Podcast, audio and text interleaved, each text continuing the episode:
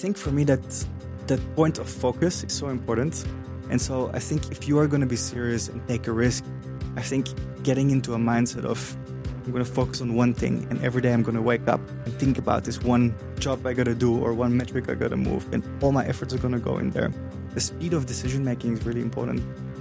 Hi, I am Tatjana Pandurevic and welcome to Moonshot, a space where comfort zones don't exist. Having spent most of my life scared to take risks, the one thing I am seeking now is to be surrounded by more people who are courageous, bold, unafraid, and relentless in their pursuit for success to help inspire me and hopefully you.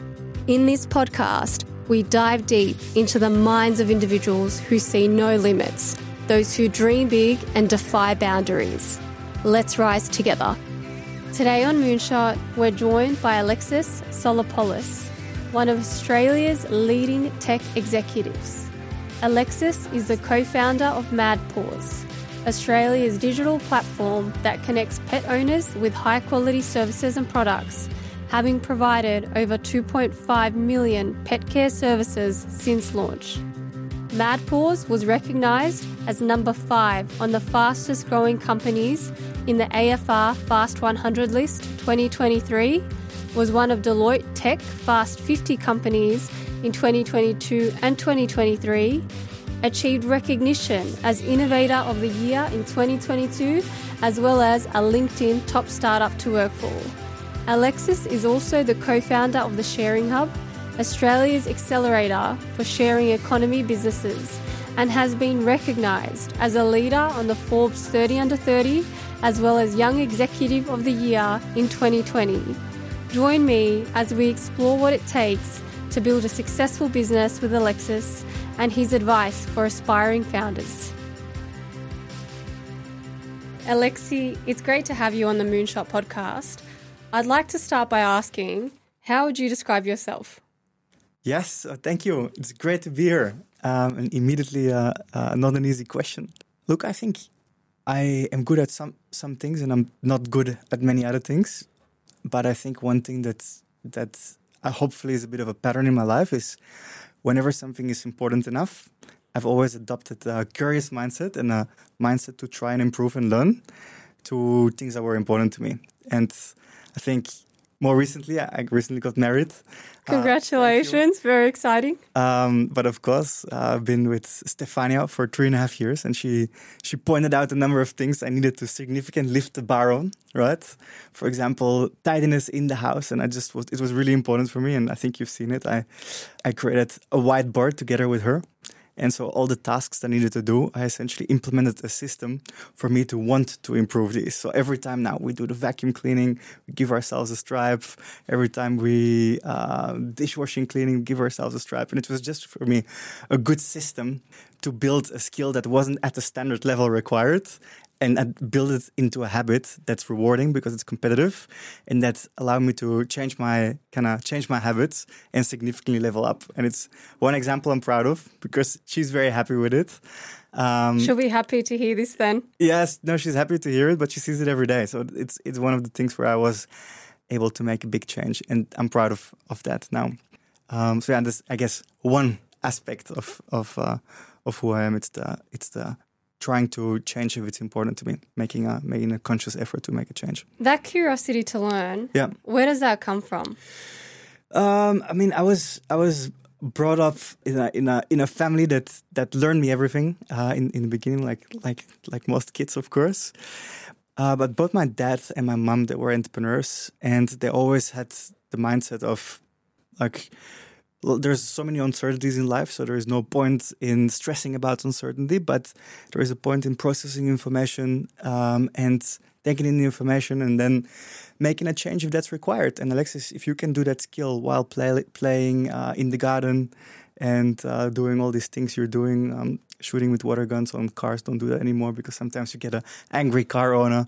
But if you're doing all of that, that's a good mindset to also apply later in life. And it's our advice, of course, you do whatever you want, but it's our advice to start an entrepreneurial journey later because we think it's rewarding and it's a way to make impact in life and it's a way to do what you enjoy and to a way to work with great people who you can also reward if things go well. So we we recommend entrepreneurship and it's important to have a, a mindset to change, a mindset to curiosity, a mindset that you can deal with uncertainty without being too stressful. So I think that's how um, I adopted those skills. Yeah. Very good. So you it's something that you've had from a very young age and it's a skill that you've honed over time. I was reading a Forbes article recently where a moonshot in the technology business was described as an ambitious, exploratory and groundbreaking project undertaken without any expectation of near-term profitability or benefit and also perhaps without a full investigation of potential risks and benefits. This sounds very familiar to me with something that you pursued with Mad Paws. Can you talk to me about a moonshot that you've taken? The early the early journey of, of Mad Paws was very much a moonshot like that. I just finished university. I didn't really have necessarily the next steps locked in place. And me and uh, Jan, who's later the co-founder, and, and, and Justus, who's later the co-founder, had a discussion about starting this pet services, Airbnb for pet services, with a vision to really build a pet ecosystem business. And I think, um, to your quote, at the time, we didn't have a fully laid out plan. It kind of made sense. We were very excited about it, which was a driving force. We really thought we would solve a problem. Asking pet owners in the dog park about this, they also thought we would solve their problem. So there was a big drive from that perspective. But for me, people always ask, "Hey, Alexis, were you scared taking such a jump? Indeed, like maybe it wouldn't have worked out." I already, in my mind, had a million reasons why it couldn't work out. But I, but I was still like, you know what? Let's just try it. Let's take a few serious steps in that direction. Not every day worry about whether it's going to work or not, but in six months, have an evaluation point and see where are we? Is it going to work or not? And that's what I did. And then you know, we worked as much as possible, got good results, and then in six months evaluated and said, actually, there are some investors wanting to put money in this, and customer feedback is strong. Let's absolutely continue. Um, so yeah, that's that's that. But I should say, I was a lot younger then. I had nothing to lose. I just finished university. It was a very risk reward. It was a very a very good step to take, and I appreciate that. A lot of people are not in that situation with mortgages and, and, and kids and older in their life and so forth. So I should mention that as well. Thank you for sharing. And Mad Paws is extremely successful today. Uh, recently, it was on the AFR Fast 100 list 2023. What factors do you attribute this growth to? Well, we are definitely benefiting with Mad Paws from from macroeconomic factors. In COVID, so many um, households in Australia got pets. There is a 25% increase in in uh, pet ownership, in pet ownership, and also in dogs and cats. So imagine any market that suddenly, in a very short time period, grows by 25%. It's huge. It's really huge. And then the spend per pet owner on their dogs and cats has also very significantly increased because of the humanizations of, of dogs and cats. People and pets in general, people spend more because because they see uh, their pets as part of the family. So we've benefited from the macro for sure.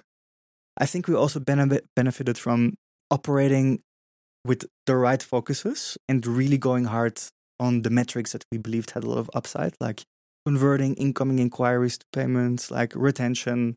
Like we believe, had a strong belief in data that we can match our pet owners better to our pet sitters if we collect a lot of data and hire the right data talent to do those matches better. And that played out very, very well. Then we also did a number of um, acquisitions to really build out that ecosystem, and all of that coming together, together with one super important element, which is a very motivated and capable team, I think is um, resulting in the growth that we're seeing. And when you just mentioned a highly motivated and capable team, Mad Paws is also listed as one of the top startups or top companies to work for on LinkedIn. Yes, yeah. How did you create that culture? Yeah, well, I think it's a by culture is always it's it's it has to be led from the founders, the the CEOs, but it's it's very much co-created by everyone. As soon as you have got one then more than one person, culture is being co-created and co-created. And as our team scaled a lot, uh, really everyone in the company is responsible for for culture, and that means the very first thing is working with the right people. And so hiring is super crucial, and hiring very motivated talent, but also talent that's going to contribute to culture and going to fit to culture and bring their own contributions to cu- culture, I think is really important. Uh, I think having a purpose as a company and translating that in yearly goals and quarterly goals and even KPIs for for people, um, but linking it all to that purpose so that people know why they're there and why they are why they're working together and why sometimes they're pushing through the task that's not so fun, but why they celebrate the tasks that are fun and the milestones that are fun. I think that's really crucial.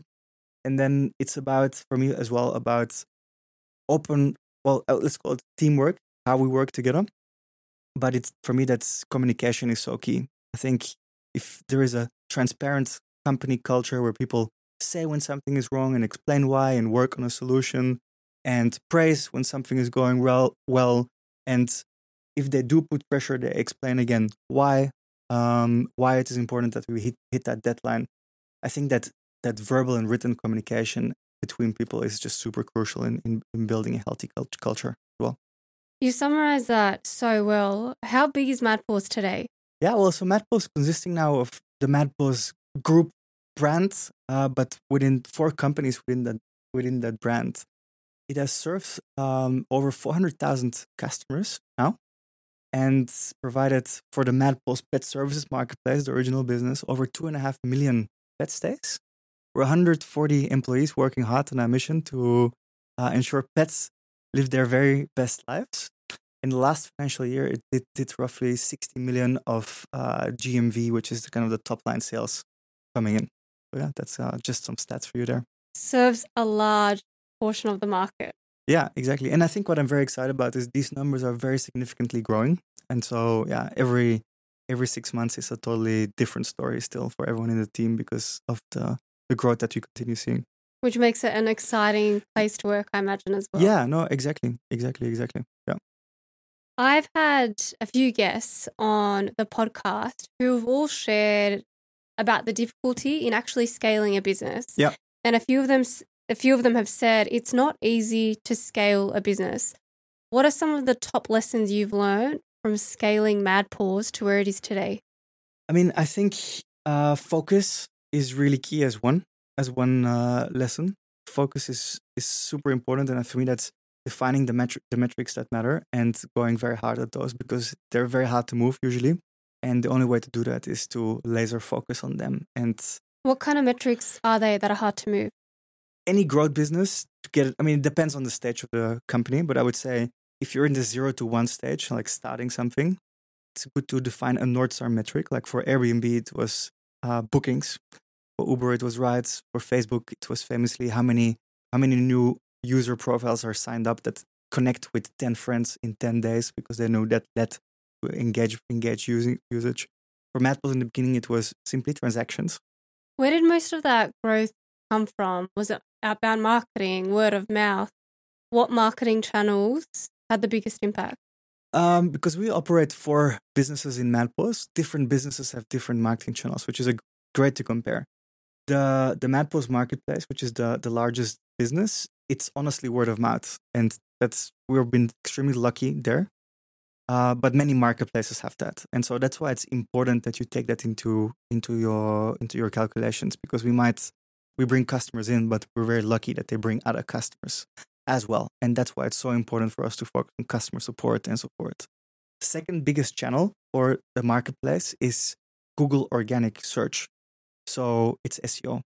And most marketplaces benefit from this because we have so much content created because all of our service providers, pet sitters in our case, create their own pet sitting pages. They write unique content about I'm offering dog walking in Bondi, and so their their dog walking page, Tatiana's dog walking page in Bondi, will rank in Bondi for dog walking, and we have forty thousand pet sitters, right? So us using that unique content in the best way really helps to amplify organic search, which is a huge part after word of mouth of organic of, of customer acquisition. So that's really powerful.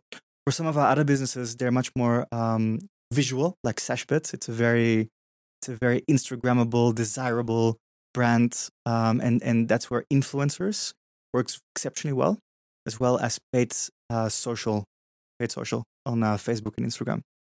Very cool. What are some of the biggest challenges you've had to overcome? Biggest challenges? I mean, in the early days of uh, of the business, it was. I mean, it was. I was young, so leading a, a team of also ultimately young people was was great, and it was sometimes also challenging, and making tough people decisions, which at the time perhaps sometimes made too late, like making a someone that wasn't right for the culture, but nevertheless like very strong uh, technically, for example. Making those changes is very important, and I had to learn that to do that, to do that faster. Capital raising, that certainly wasn't. There have been times when it was very easy, when the markets were great and the business was fantastic. Uh, but certainly in the early days, there were times when we needed to, to complete a very big new technology build, and investors wanted to sit a bit by the sideline to see is this technology build really gonna eventuate in the time you say and how you say because it's complex. And that's tough right? Because as a startup you have very limited resources and and if you don't get investment in at the time you needed to get in it's very stressful. It makes it much more challenging to grow yeah exactly. i mean we always always managed to do it but it, it certainly was was uh, was stressful and i think the other thing it's back to that point of focus it's there's a million things you can do and a million things you can focus on. And ultimately the best results with when you have a small team and when you have little few resources is when you invest them all on the most important focus area. And finding that most more important focus area and getting everyone to see it the same way and be bought in. Drive towards the same vision. yeah exactly. It's something i early in the early days definitely gotten wrong many times but learned a lot from and as a team we got now i think very very good at that how do you get everyone to drive towards the same vision? Because it's a challenge that a lot of organizations face at a founding level or a level where you make decisions for the organization. You're very connected to the vision and where you want to go, but you've also still got a relatively large organization. How do you permeate that message through to everyone? Well, I think the the way to do that is being very clear on why we're here, and that's our purpose. And I think it's an exciting one for Mad Paws. It's ensuring pets live their very best lives and then translating that one step at a time back to the individual level. And that means, cool, if we want to ensure all pets live their very best lives, it also means we got to hit um, both customer goals, but we got to also, they also need to trans- translate into financial metrics so we can, as a business, support ourselves going, growing to that business, to that, to that goal. And so on a yearly basis, that means goal one, two, three. Don't have 10 goals, have three focus areas on a quarterly basis, all the teams come together in the planning cycle, and they also, for their department, for their unit, or uh, their squad, have goals one, two, three.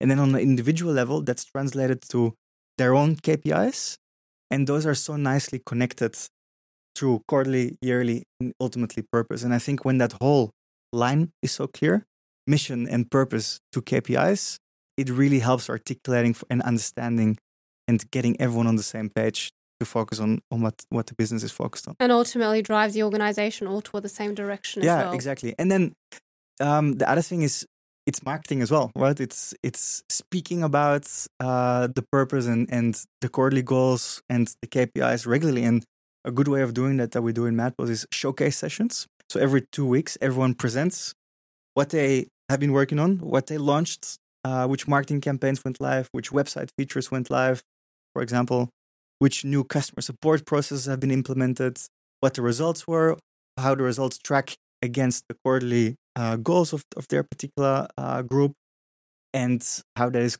going to contribute to essentially our vision of uh, ensuring pets live their very best lives.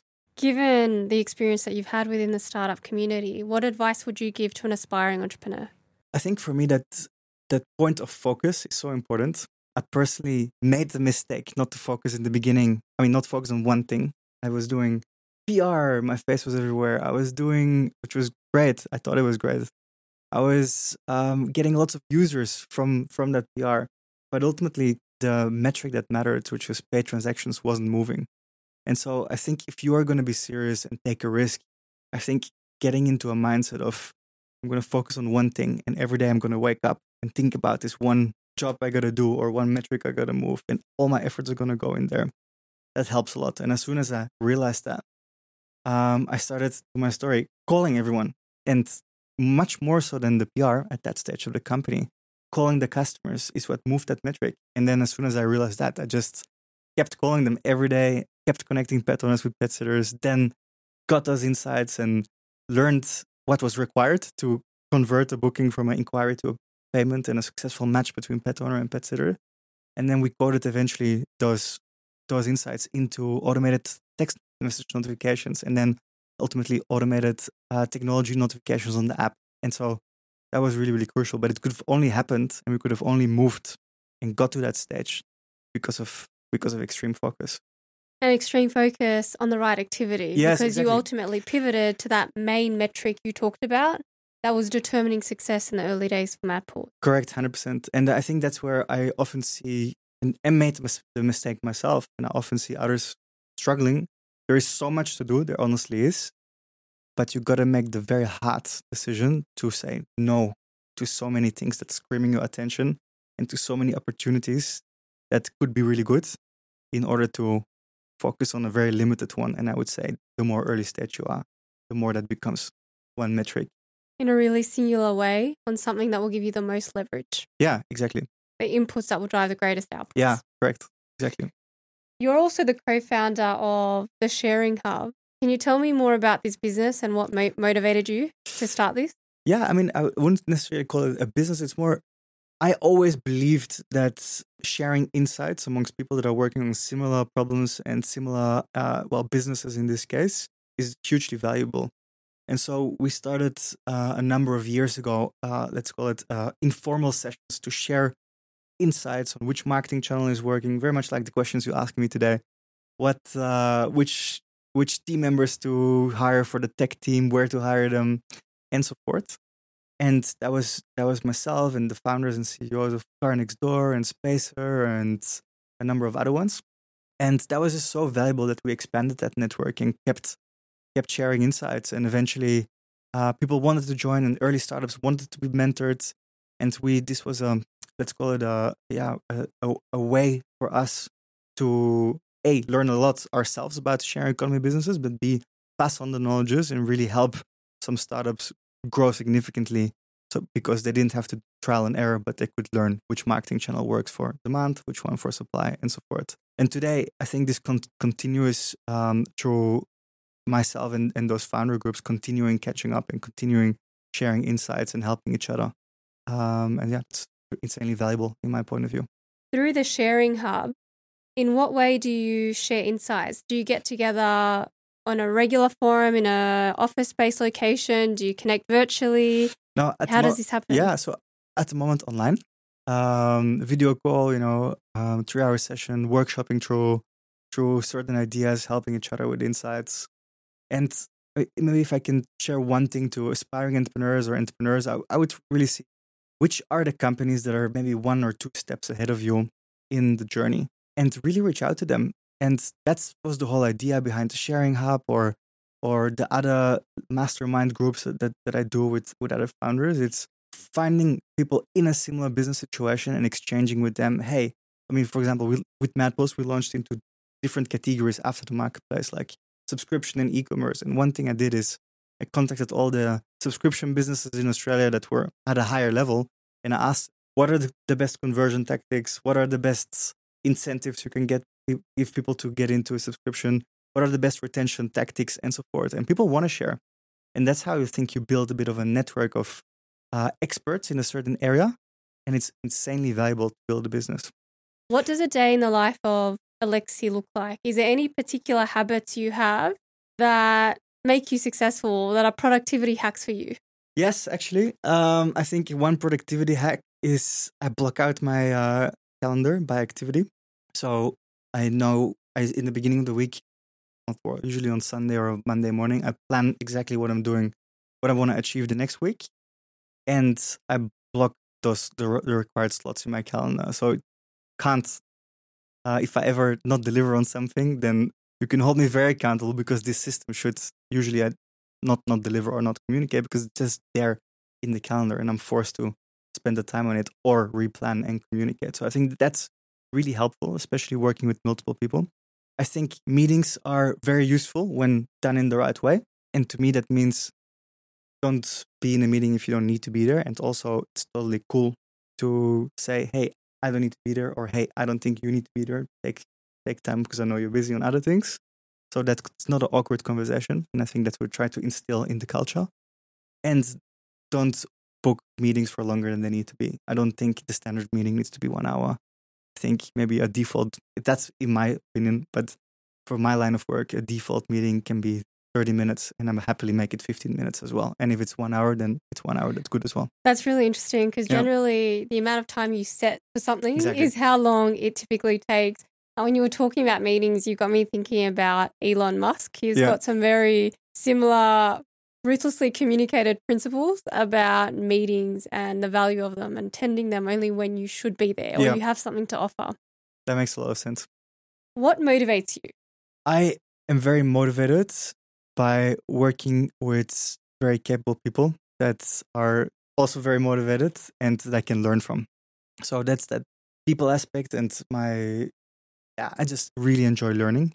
And the other thing is uh, I enjoy making an making an impact. So that's that's related to why we're doing this and I enjoy seeing things grow really quickly. It's just very fun when things work out um, and when you launch a marketing channel and it's actually working, when you launch a new product feature or change and the conversion rate actually increases, when you launch a new people initiative and you can feel the culture in the company is strong and people give positive feedback. And also when you make those changes and the positive results don't happen, but you get feedback to change it, like that's not as inherently like, wow, this was Fulfilling. great, good feeling, no? But helicopter view, that's fun as well because it's it's just building the puzzle together and and learning from feedback and pivoting here and there. And you see So the impacts of the decision you make. And when they're good, they're great. You double down. And when they're not, Exactly. you can learn from them, pivot, iterate. Exactly. And I think that's that's one of the fun parts. And I said a few comments earlier about yes, there is a there is a fail rate, of course, about entrepreneurship, but let me not discourage you either to plan well and forth. And let me say one very positive thing I think is one very positive thing about entrepreneurship and general growth companies is that you can have so much impact by making the right decisions or by rather making many decisions and some of them will be right and a lot of them will be wrong but s- some of them are right you will see the impact of your work and it's so it's so Rewarding. rewarding exactly that's the word to to see things move in the direction you want them to move because you tried something and it worked out even if it meant the previous six things didn't um, you see the result of, of what happened So, to anyone listening, there is a lot of fun involved Yes. in being part of a growth business. Uh, it's something definitely to consider. You've achieved some incredible things to date with your career. What are you most proud of in your life? I think it's more of the um, of how how it all comes together. I think I'm quite more much more now than a couple of years ago. If you asked me a couple of years ago, I would have said uh, signing a deal with Qantas or achieving this milestone or that milestone. But I think now where I'm now, I'm just very happy about a number of important puzzle pieces in my life being in a balanced situation, and that is working on very exciting growth in MadPaws and in, and in, and in essentially growth businesses and having a, an amazing wife that's, you know, we have really great conversations and I'm excited about the future with her and having a, a really think good health routine. I feel good. I don't feel like I feel, I feel healthy and having these things kind of coming together in a few other pieces of the puzzle. I'm very proud of achieving some, some level of strong balance in areas that are important. That's that's that uh, yeah, I feel very good about. You're a very inspiring person. What do you think some of your unique strengths are? Well, I have a mindset to to learning, and I think how that translates into a strength is that I try not to have preconceived idea and stop at it there. It's important when you're doing innovation that you keep open-minded mind and are willing to really seriously consider changes, even if you don't instantly see the logic, but are willing to further explore it. I think that's that's one strength. I think that another strength that's that's that works well with me is I have I think a good way with people, understanding their motivators, understanding how to connect it to the business outcomes we need to achieve, and importantly, listening and creating a good culture for two-way feedback. I think that's really important in in a working relationship. Yeah, maybe uh, so I don't come across like the guy with ten strengths. I leave it at those two. And uh, by the way, I have a lot of weaknesses as well. So yeah. You did talk at the beginning about the systems and structures you had in place for tidying around the Yes, house. exactly, So you've definitely example. got the growth areas that you're working on. Yeah.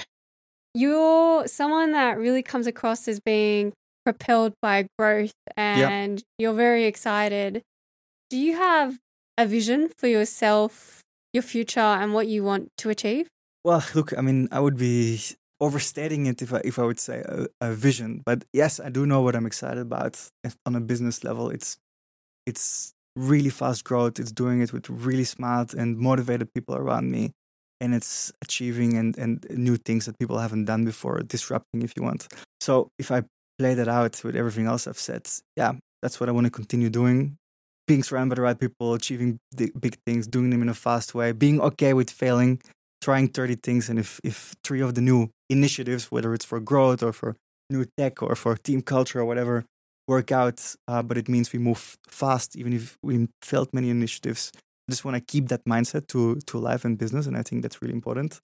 And yes to that connect i want to keep healthy i want to keep have um, have important people in my life such as my wife and friends and um, for all of them to be on the journey with me so yeah it's not a vision but it's it's i guess the things It's that the way you the want to things live that your make me excited. Yeah.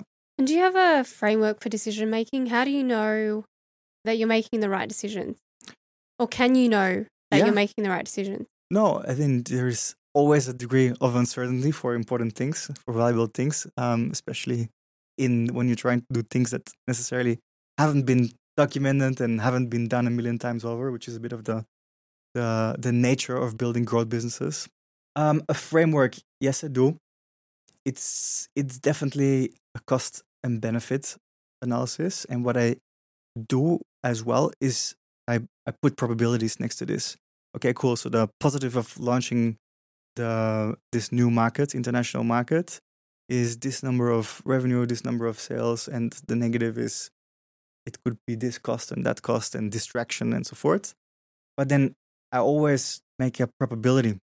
The probability we achieve this is X and the probability we achieve the negative is Y. And and and so in a way they're probability weighted even if I don't do always the spreadsheet probability times outcome is that for every decision I make, I always put a probability next to it. And I think that's uh, a very important thing to do. And then the more important the decision, the more you, I think, need to investigate the probabilities and need to get input from other people and need to, to my earlier point, ask advice from experts that have done it before and so forth. So that's the other uh, answer to your question. And you can also have a closed feedback loop because you'll get Yeah. outcomes to the probabilities and you can start to understand how right are you for what percentage of time as well. And so you can almost improve that as you go.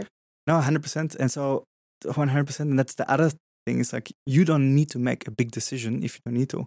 Sometimes a decision like launching an international market for demand business can be is there a way to test this? And the answer is yes, actually there is a way to test this. There is a variable cost model where we can sell a few items in in a, in a drop shipping way first.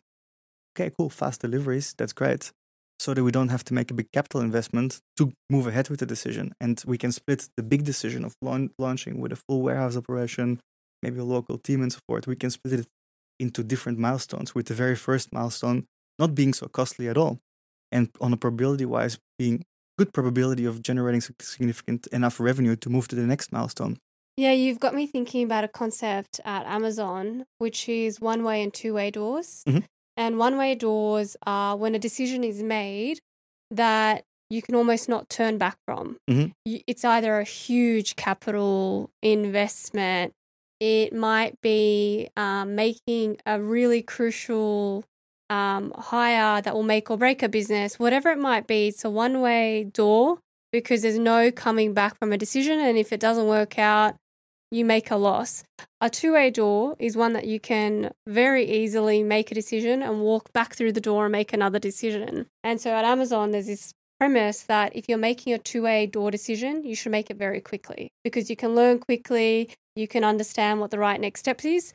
However, if it is a one way door decision that's more major for the business, has a much greater impact, they're the ones where you should really dive deep, spend a lot more time thinking about before you actually make a call on how to move forward. Yeah, I love that. That's um, adjusting the the speed of the speed of operating to the the, the impact and the ability to to turn back and I guess the implied the cost invested. And we see that in in in the MadPaws group we have different businesses at different stages. We've got the marketplace that's at a certain level with a large enough team and rigid technology, like solid technology that's that's already advanced, and then we've got smaller businesses like the Sashbets business that's growing super fast um, from a smaller base, but super super fast. And the speed of operating operating and the speed of decision making needs to be different in in the different businesses. And one, and I learned this from my co-founder. It's also the number of decisions to make in a business where speed is so important and where there is, as you say, uh, much more of two two way door decisions because it's easier to turn back from them. The speed of decision making is really important because if you make 30 decisions and three work out, but you make those 30 decisions in this time span of two weeks because you're just iterating a lot of things, that means you made three decisions that moved you forward in two weeks' time. Whereas for a much larger company, I'm speaking maybe or a corporate now, they might make um, I don't know, they might make five decisions in the time span of a month, and four out of five will definitely work out because they did so much research. But then four out of five in a month versus what did I say, three in two weeks, that's still faster, right? And so that's that's a little bit how I think as well about speed of decision to adjust it to the stage of the company and the required speed. Thank you for uh, elaborating. It's something that comes up quite a lot, and a lot of founders that I've spoken to talk about how important speed actually is and moving very quickly. When thinking about leaders, I once did this activity as part of a leadership course where I was asked to write down the initials of someone who's had the most impact on me, and it can be from a professional setting or a personal setting. If you had to think about who that person would be for you, who's made the most impact on you, who would come to mind? I would say the the first group of people it's my parents because from a very young age they shaped me, right? And, and I guess that's the case for, for many people, but they shaped me and they certainly also shaped me from a business thinking. It was always a topic at home. They try to pass on entrepreneurial insights. They try to pass on even things about decision making, like you and I discussed, not advanced, but to some degree. And I often reflect on it, right? And I think the second group of people, it's um, it's the MadPaws uh, co-founders that I started with, and they're kind of, I would say, 10, 12, 13, 14 years older than me. So an, an, an added level, an added kind of decade, more than a decade of experience. And, and yeah, they taught me so, so much in, in, in, the, in the early days. And I think what's really useful uh, is it's good to be aware about who shapes your, your decision making as you navigate the entrepreneurial uh, journey. And I think what I really like to do is having a few people that are an example for me in certain areas. Like this guy is a really good deal maker. So what would he or she or he he do in that situation? And this uh, person I met, she's just really good with uh, team culture. So what would she do in this situation? That type of thinking helps me a lot. Someone else that talks about that quite a lot is Lewis Howes. And on his podcast, I was listening to an episode and he was sharing how little people get coaching from people that do things well. And so you just shared a business example at a macro level. He'll talk about different areas in life. So, like you just said, if you want to improve in something in business, you should go to somebody already doing that really well. If you're looking to continue building and improving your relationship, you should probably not talk to friends who might not have the best relationship, but you should go to someone who seems to have a really beautiful relationship and so, if you take any macroeconomic area of your life, and when you think about continuous improvement and learning, he often talks about how little people actually seek for guidance and advice from people that do things really well or better than they might be doing them today. Yeah, no, I I uh, 100% subscribe to that thinking. It's also why go through trial and error, which is very costly and painful because you fall before you can stand when you can ask someone exactly what to do from their experience. It's a much faster way of learning. It's, I think it's it's much faster.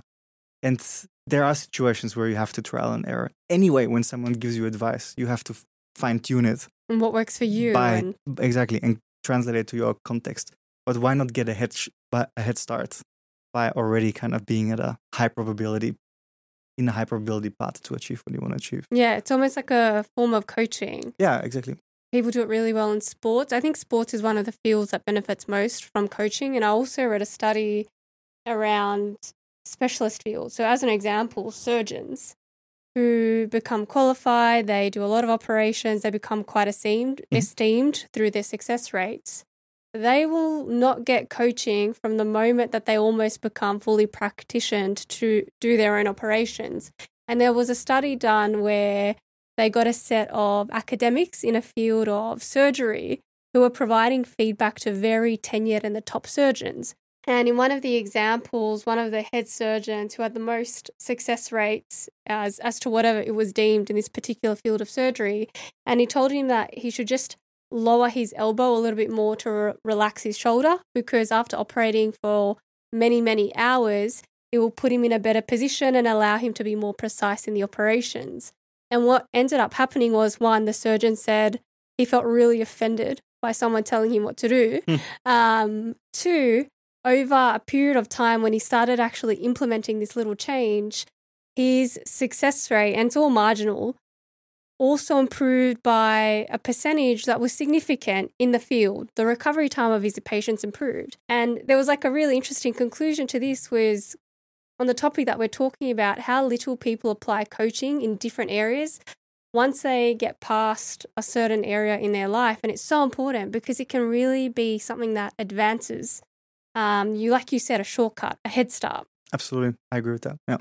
Last question. If you had to give your 20 year old self one piece of advice, what would it be? Maybe I'm biased by what we just spoke about, but but it would actually be exactly this: like go and speak to many people, go and meet many people, and try to. Then the next step is actually take a step in in in that direction. And there's a great uh, example that I'm witnessing every day in the last two weeks, and it's this uh, fantastic intern from Germany called Leon in the MadPaws company. And he just worked his, you know, little circle of connections in Germany and asked, Hey, do you know a cool startup I can work for? I'm willing to do whatever. Just want to learn. That's how he got connected to, to the MadPaws business. And now he's there. And all he's wanting to do is learn about marketing, about technology, about product management, about affiliates.